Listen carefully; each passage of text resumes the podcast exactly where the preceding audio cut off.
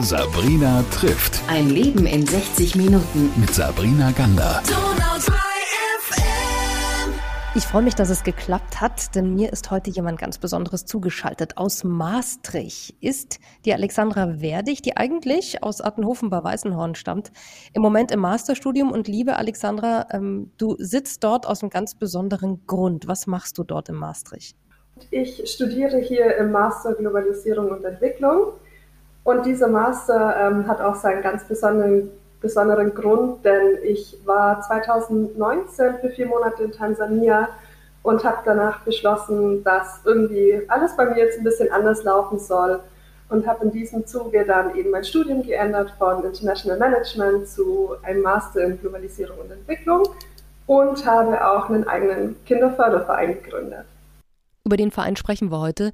Jetzt reden wir aber erstmal über deine Reise nach Tansania. Warum bist du überhaupt nach Tansania und nicht nach Frankreich, Spanien oder Italien? Was hat dich in dieses Land gebracht? Mit dem Land an sich, für mich war das auf jeden Fall klar, ich möchte in irgendein Land, wo es den Leuten halt nicht so gut geht wie hier. Ähm, und ich möchte auch mit Kindern arbeiten, da ich schon zuvor auch immer in den Ferien mit Kindern gearbeitet habe. Und ähm, ja, für mich war das immer eine schöne Sache.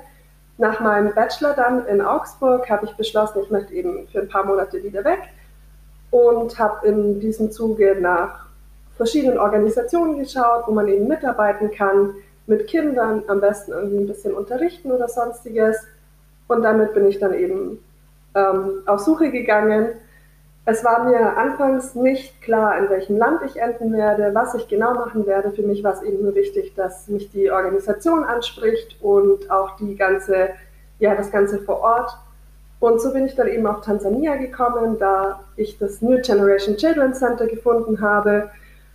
Ja, also das, ähm, dass ich nach Tansania bin, war eigentlich mehr Zufall als Planung. Aber ich bin dann schlussendlich am Kilimanjaro gewesen für vier Monate und habe dort in einer Vorschule, dem New Generation Children Center, als Lehrkraft, bisschen Köchin, bisschen Betreuerin gearbeitet. Daraus hat sich ja dieser Verein gegründet. Jetzt stelle ich mir vor, wenn man aus Europa nach Tansania kommt und da mit den Kindern arbeitet, das ist ja wie so ein Culture Clash. Was waren denn da für Momente, für Erinnerungen, die dir jetzt so hochkommen, wo du sagst, das hat mich so tief berührt und bewegt und das hat auch ein bisschen was verändert bei mir? da gibt es eigentlich eine ganz witzige Story. Anfangs, also das war so Tag zwei, bin ich hin und es war noch Regensaison. Und ich hatte zwar davor schon eine Ahnung, wie das ablaufen wird, da ich auch ein paar Monate in Asien war und wusste, okay, Regensaison ist schon heftig, aber ähm, ich bin dann auf meinem Weg in die Schule ausgerutscht in diesem Matsch, weil klar, Straßen gibt es eigentlich nur, also auf Hauptstraßen ist geteert, aber sonst ist alles Schlamm. Und ich bin dann ausgerutscht und komplett hingefallen und lag dann auf dem Boden, wusste gar nicht, wie mir geschieht, aber alle sind zu mir hingelaufen, also sowohl die Nachbarn als auch die Kinder sind alle gekommen, haben mir geholfen, haben gefragt, ob es mir gut geht. Und da musste ich irgendwie, ja, es ist so schön hier zu sein, es ist so eine Gemeinschaft. Also es war ein sehr positiver Eindruck.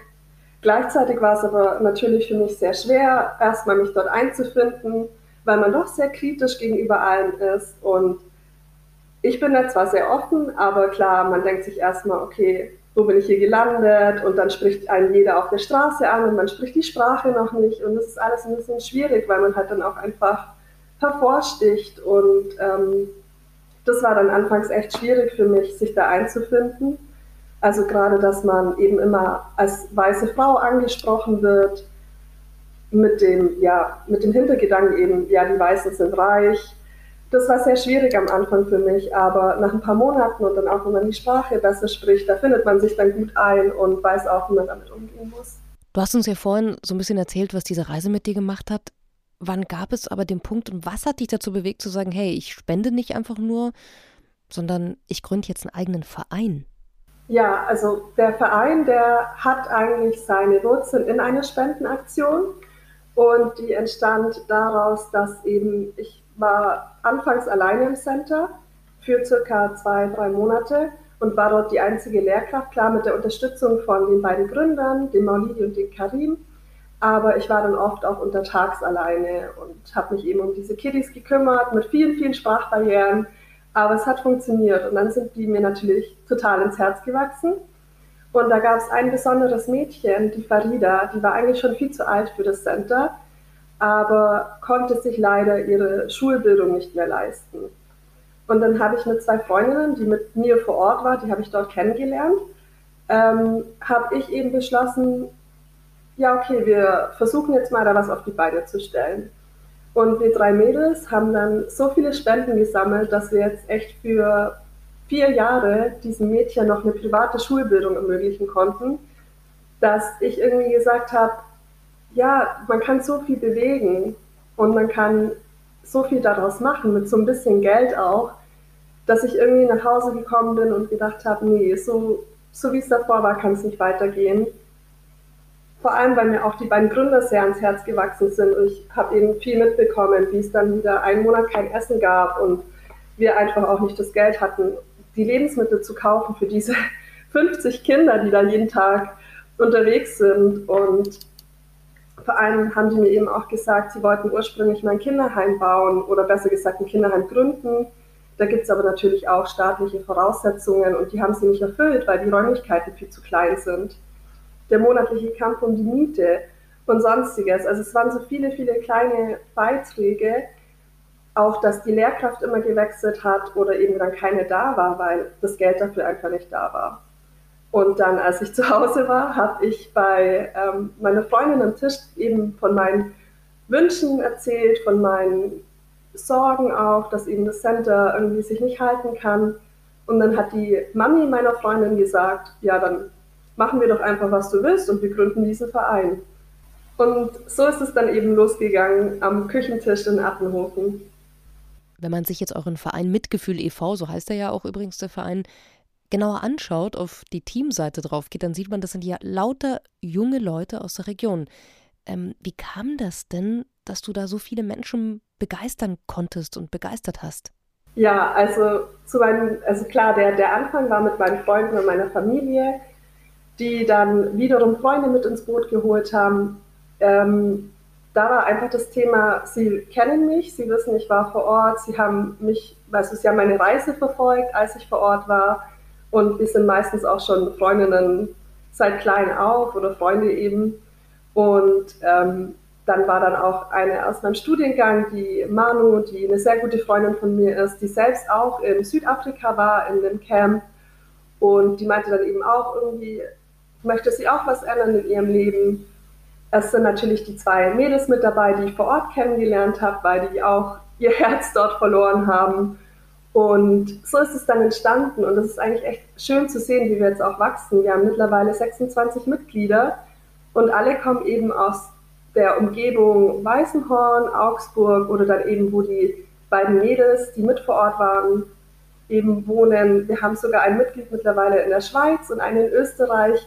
Das kommt einfach durch die Familien, Freunde und auch durch einen Zeitungsartikel zum Beispiel. Ich glaube schon, dass jede Lust hat zu helfen aber eben auch diese Nähe dabei sein muss. Und die haben wir eben, weil ich täglich im Kontakt stehe mit den Jungs vor Ort. Wir kriegen immer Videos, Bilder von den Kiddies. Ich war selbst letztes Jahr im Juli wieder dort. Also es ist eher, es ist nicht nur ein Verein, es ist so ein kleines Stück Familie auch. Und wir stehen da alles zusammen durch.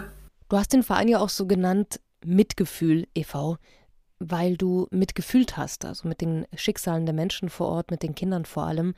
Jetzt musst du uns mal ein bisschen erläutern, was macht ihr genau mit diesem Verein? Ja, der Mitgefühl e.V., ähm, wir haben ja auch unsere besondere Schreibweise. Es geht nämlich eben um Mitgefühl zu handeln und Mitgefühl zu haben. Und wir als Verein sind eben für das New Generation Children's Center die Hauptsponsoren aktuell. Wir sammeln Spenden und verwenden die für die täglichen Kosten dort. Das bedeutet Lebensmittel, Lehrkraft, ähm, Miete.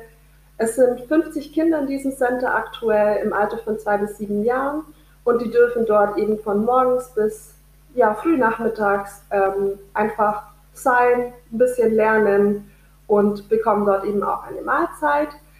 Und unser großes Ziel als Verein ist eigentlich mal ein Kinderheim oder eine ähm, Vorschule eben zu bauen, um das Center selbst aus dem Mietverhältnis rauszubekommen. Und da haben wir zum Beispiel erst letzten Monat ein Grundstück kaufen können. Also es sind für uns die kleinen und großen Dinge und ähm, jede Spende wird eben für das Center, für das New Generation Children Center aktuell verwendet. Und man kann sich vorstellen, die Lehrkraft zum Beispiel verdient um die 60 Euro im Monat und das wird dann eben von uns bezahlt. Also wir sponsern wirklich den kompletten Bedarf des Centers. Lieber Alex, nimm uns jetzt doch mal ein bisschen mit in das Land und vor Ort. Ich meine, wir kennen unsere Schulen, unser Schulsystem natürlich, wie es ist, wenn man einfach Schulbücher bekommt, Schulhefte kauft und sich dann an so einen klassischen Schultisch setzt, wo irgendwelche Kritzeleien noch von den Vorgängern drauf sind. Wie sieht es denn vor Ort aus bei euren Kindern, die ihr da unterstützt? In diesem Center läuft es natürlich komplett anders. Man muss erstmal wissen, dass in Tansania die Vorschulbildung echt wichtig ist, da dort die Grundsteine für die Grundschule auch gesetzt werden. Das bedeutet, im Center wird jetzt nicht nur wie bei uns im Kindergarten gespielt, sondern die lernen schon Schreiben, Rechnen, ja, Zahlen, Buchstaben und das auch in Englisch. Und man muss sich das vorstellen, man kommt so morgens um neun hin, sperrt erstmal das Tor auf, läuft rein, alle Kinder rennen mit rein und sind super happy. Dann wird erstmal ein bisschen gespielt, so eine halbe Stunde, und dann geht der Unterricht für die kleinen Kinder los. Da geht es dann erstmal um eben, ja gut, die sind zwei Jahre teilweise, da ist noch nicht viel mit Schreiben, aber eben wirklich versuchen, Buchstaben zu lernen oder Zahlen. Man spricht dann zusammen das Alphabet durch oder Zahlen eben von 1 bis 10. Und wenn dann so nach einer Stunde der Unterricht für die Kleinen vorbei ist, dürfen die spielen gehen. Dann gibt es auch meistens Porridge, also so ein Maisbrei für alle Kinder. Es wird geschaukelt, ja, einfach gespielt, getollt. Und dann dürfen die Größeren in den Unterricht, die sind dann meistens die, die nächstes Jahr in die Grundschule kommen, und da geht es dann auch schon ums Addieren oder sonstiges und Wörter schreiben. Und auch wiederum nach einer Wund äh, Stunde oder sonstiges wird dann wieder draußen gespielt und die Kinder dürfen dann nach Hause. Es geht immer bis circa 1, 2 Uhr und ja, so läuft es dann. Und die Materialien werden vom Center gestellt. Das Einzige, das die Kinder brauchen, sind eigentlich ein Rucksack und Stifte. Und Genau, alles andere ist dann umsonst vor Ort. Lieber Alex, was haben denn diese Kinder, diese Geschichten, dieses Projekt, dieser Verein mittlerweile ja auch, den du da gegründet hast, was hat das alles mit dir als Mensch, als Persönlichkeit gemacht? Ja, das versuche ich immer noch rauszufinden eigentlich, was da mit mir genau passiert ist. Aber ich bin nach Hause gekommen und wusste irgendwie, dass ich jetzt nicht 24-7 im Büro arbeiten kann oder 9 to 5, wie man so schön sagt, und dass ich da nicht einfach für irgendein Unternehmen arbeiten kann, sondern dass ich vor allem was mit Menschen machen möchte und jemandem helfen, der eben benachteiligt ist.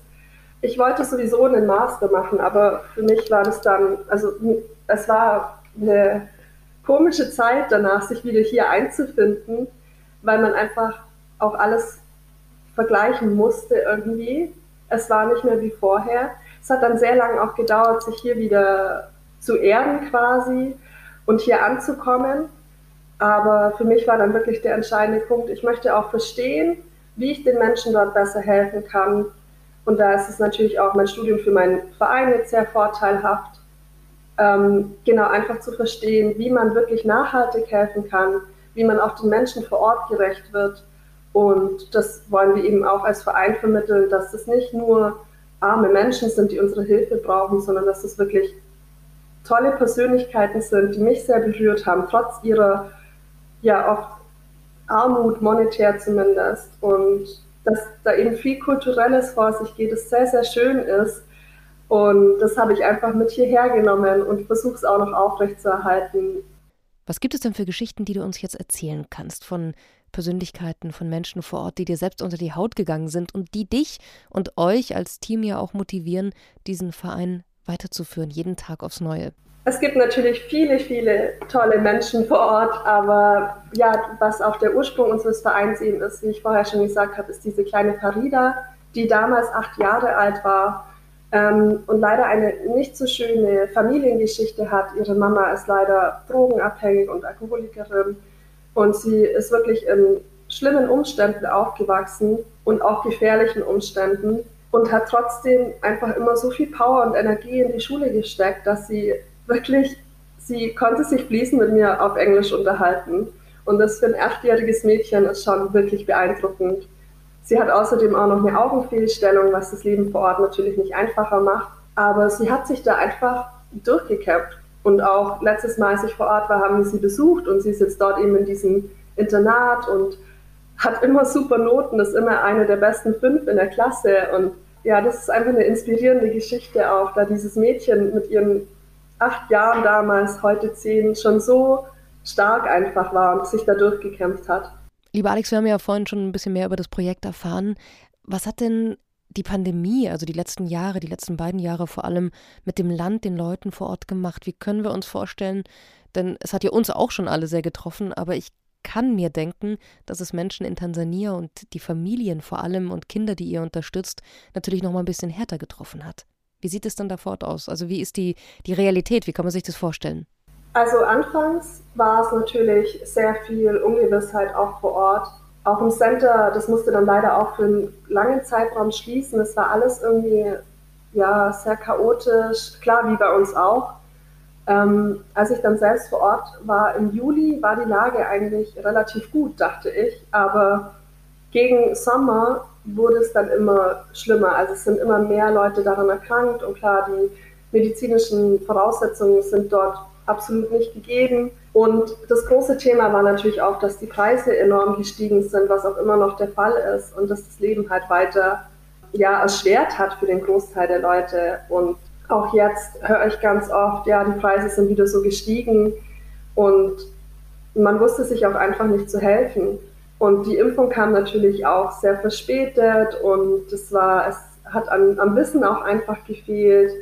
Aber ich muss sagen, wie immer haben, haben sich die meisten vor Ort einfach da irgendwie durchgekämpft. Ich weiß gar nicht, wie tatsächlich, wie schlimm die Lage vor Ort dann noch geworden ist, aber es war auf jeden Fall problematisch weil auch vielen dann die Einkommensquelle gefehlt hat. Klar, wenn man sich nicht mehr treffen darf, wenn man sich nicht mehr sehen darf.